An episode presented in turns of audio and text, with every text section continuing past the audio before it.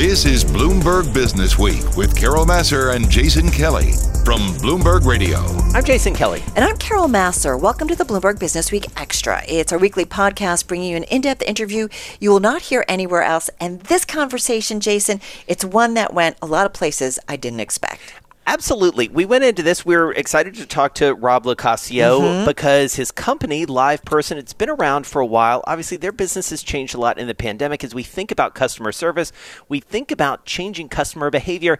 But then we sort of took it down a level in some yeah. ways because we started to talk about his background as a lifelong New Yorker, as an entrepreneur who's been very involved in the New York scene, and also what he's done as a philanthropist and someone who's really given a lot back to the New York community. Check it out. You know, we build platforms to allow uh, consumers to communicate with their favorite brands.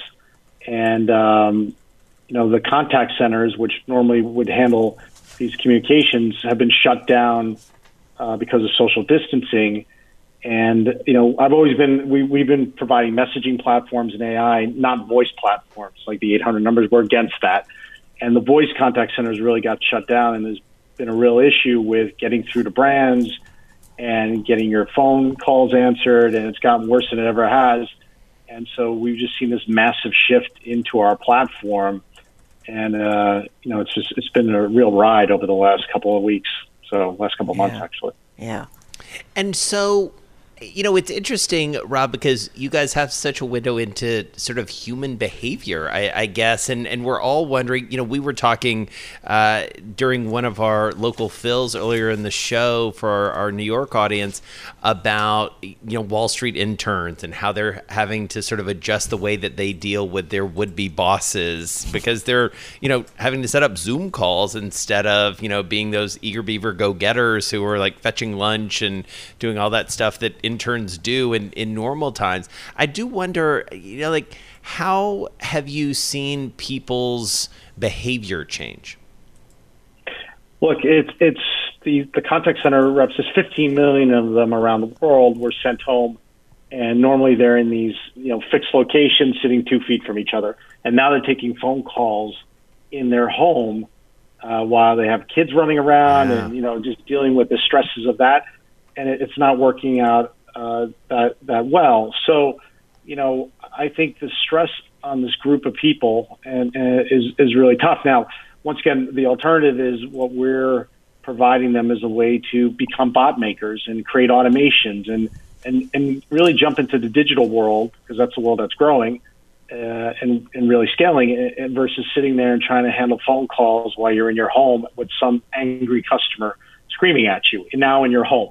I mean, they, they got to take the work home. It, it's, it doesn't make sense. So th- there's really an opportunity here to kind of change how they work and, and get them into the future, or they're going to lose their jobs. This is really what I think that the challenge is for them right now, what they're facing. Well, so give us I don't know how specific you can get because you work with a lot of, yeah. you know, certainly well known brands, but give us a for instance that, you know, um, maybe how a brand has kind of tapped into what you're doing, uh, especially in the specific environment that we're in.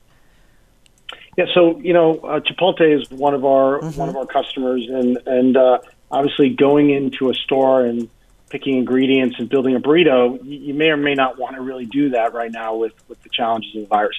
So we built uh, with them an automation. It's called Pepper, and through Facebook Messenger or SMS, you can you can you can converse with Pepper, and Pepper helps you build your burrito, and then you show up at the store and they hand it to you. You don't have to come in; they just hand it to you. Hmm. So there's a lot of that going on right now. We, we we're seeing massive amounts of uh, interest and demand in the retail world because they've been turned upside down. How do you get a consumer engaged when they don't feel comfortable coming in a store? And and that's really where we see have them talk to an automation. Uh, you know, do curbside delivery. Um, that that's a whole different thing because retail's not going to go under. It just is going to shift into something different, which is going to be powered by AI and automation. Right. Well, talk to us a little bit more about that shift because I think we, do, you know, Jason and I were talking earlier just about kind of the real estate story of re- of retail because we're certainly seeing it in New York City as more retailers are shutting down. Not a new story, but I do wonder, you know, how much in times of crisis we see transformations. So, what else happens to the retail environment that might feel new or will feel new soon, but will soon become also the norm? Look, in China right now, and, and we're actually launching a platform in, in a couple of weeks. That's in, in China. They do streaming shopping. The, the, some of the most popular, biggest services are streaming shopping. This is literally people in their homes with products and, and like uh, someone's trying on a dress, and there are people in, real time in video asking questions and messaging, and, and and this person's trying on something. Say, hey, try that other dress on. Do this, and and so you can imagine a world in which you, you have people that are, are trying things on. They're they're explaining the, the products that you want to buy, and and by video you can go ahead and engage them. You can message them also, and it, it can be one to many.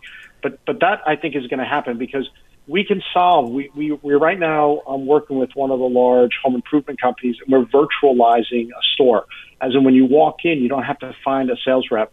Next to every product is a QR code you basically start messaging. You can talk to an automation or a human who's not in the store, and you can ask questions.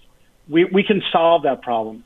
The issue is walking in the store. Right. And, and I think when we look at, um, you know, how do you get people so they don't bump into each other? So I think there's what seeing with streaming shopping, and like I said, we're releasing a, a platform very shortly to go after this. I, I think that's going to be a way for you to at least engage and ask questions in your home and then you'll be able to buy or, or do a curbside pickup and or you know and I think that that's really where the future is going to be. Uh, later on this hour, we're going to take you to Washington for a briefing from the president, uh, a coronavirus briefing, and as Carol mentioned earlier, uh, often much more, mm. especially given everything that's going on in the world. Let's get back in the meantime to our conversation with Rob LoCascio. He is founder and CEO of LivePerson. He joins us on the phone from Connecticut. And Rob, I want to take this in a slightly different direction if I can, because knowing a, a bit about your background, you've been in, incredibly involved in the New York City startup scene and understanding sort of what drives entrepreneurship, especially in New York City there are a lot of big kind of existential concerns right now about New York City, rightly or wrongly. Some think they're overblown. Some think that we're underestimating the impact that everything that we're going through could have on New York City. What's your take?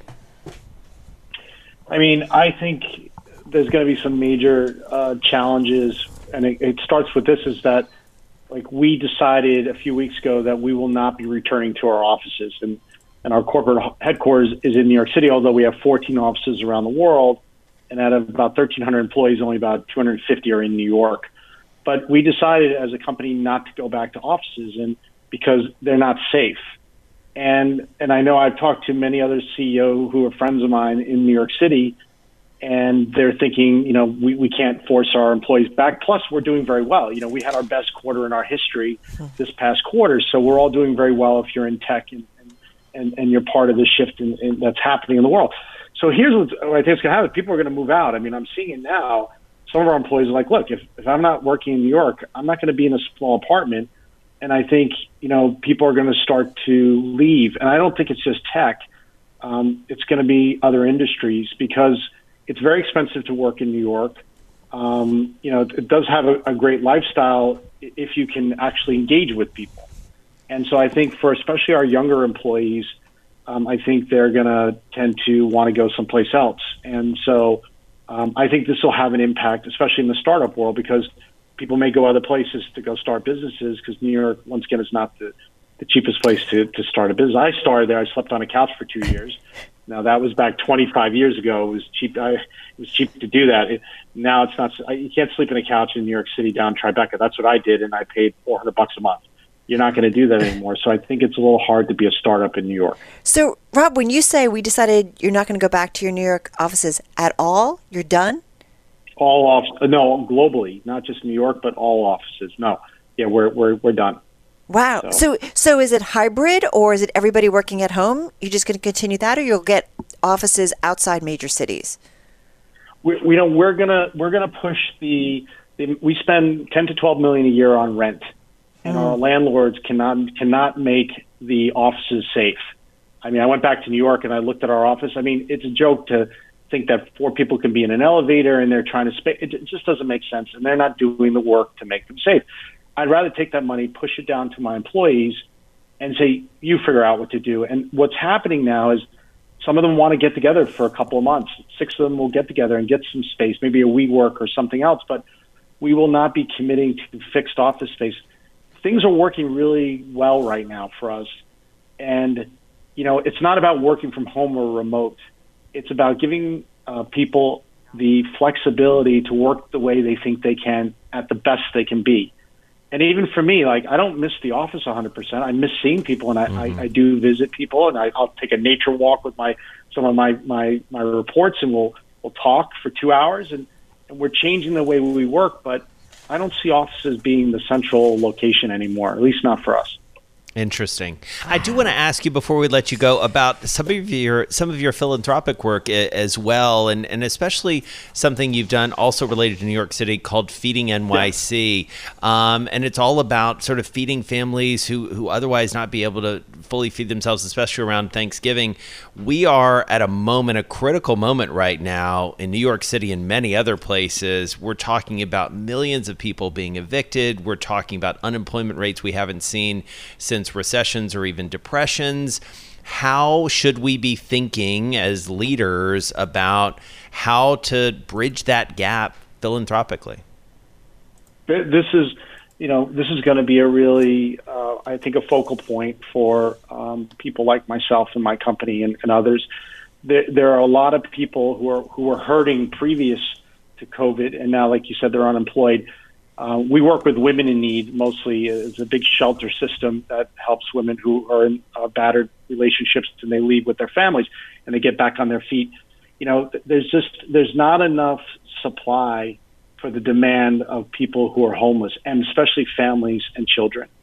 And we have to step up now and help them. And, and there's more people who, who are going to need to go into the shelter system. So I started this foundation after 9/11 and I wanted to give something back to the to the to New York. I, we started. We fed 70 families at that time. Last year, we we fed next to close to a little over 4,000 families, and then we fed about 80,000 since 9/11. And all I can say is that um, you, would be surprised. People who live next door to you.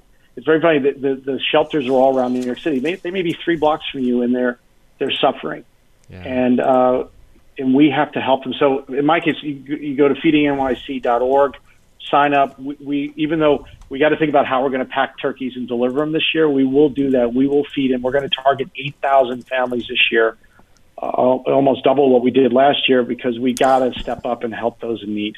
That was Rob LoCascio. He's the founder and CEO of LivePerson. And Jason, as we all just heard, I mean, he is a die-hard New Yorker. And the one thing that really stayed with us, I mean, a lot of things, because he really dug deep into the retail industry, but that whole idea that his team at LivePerson, they're not going to be heading back to their offices in New York City at all. It's a game changer, and it really made me rethink about kind of what the future looks like, especially for some of these big cities. Yeah, because this is not a Johnny come lately to New York, right? No. I mean, this is a guy who has invested a lot of his time and energy into building up the entrepreneurial scene. Mm-hmm. Uh, he's been involved with the Partnership for New York City, so he's been a player. And so if he's thinking these sorts of things, it does make you think that the future is going to be pretty different when it comes to New York. You've been listening to Bloomberg Businessweek Extra. Be sure to tune into Bloomberg Businessweek Radio live Monday through Friday at 2 p.m. Wall Street time on Bloomberg Radio. I'm Carol Massar. And I'm Jason Kelly. This is Bloomberg.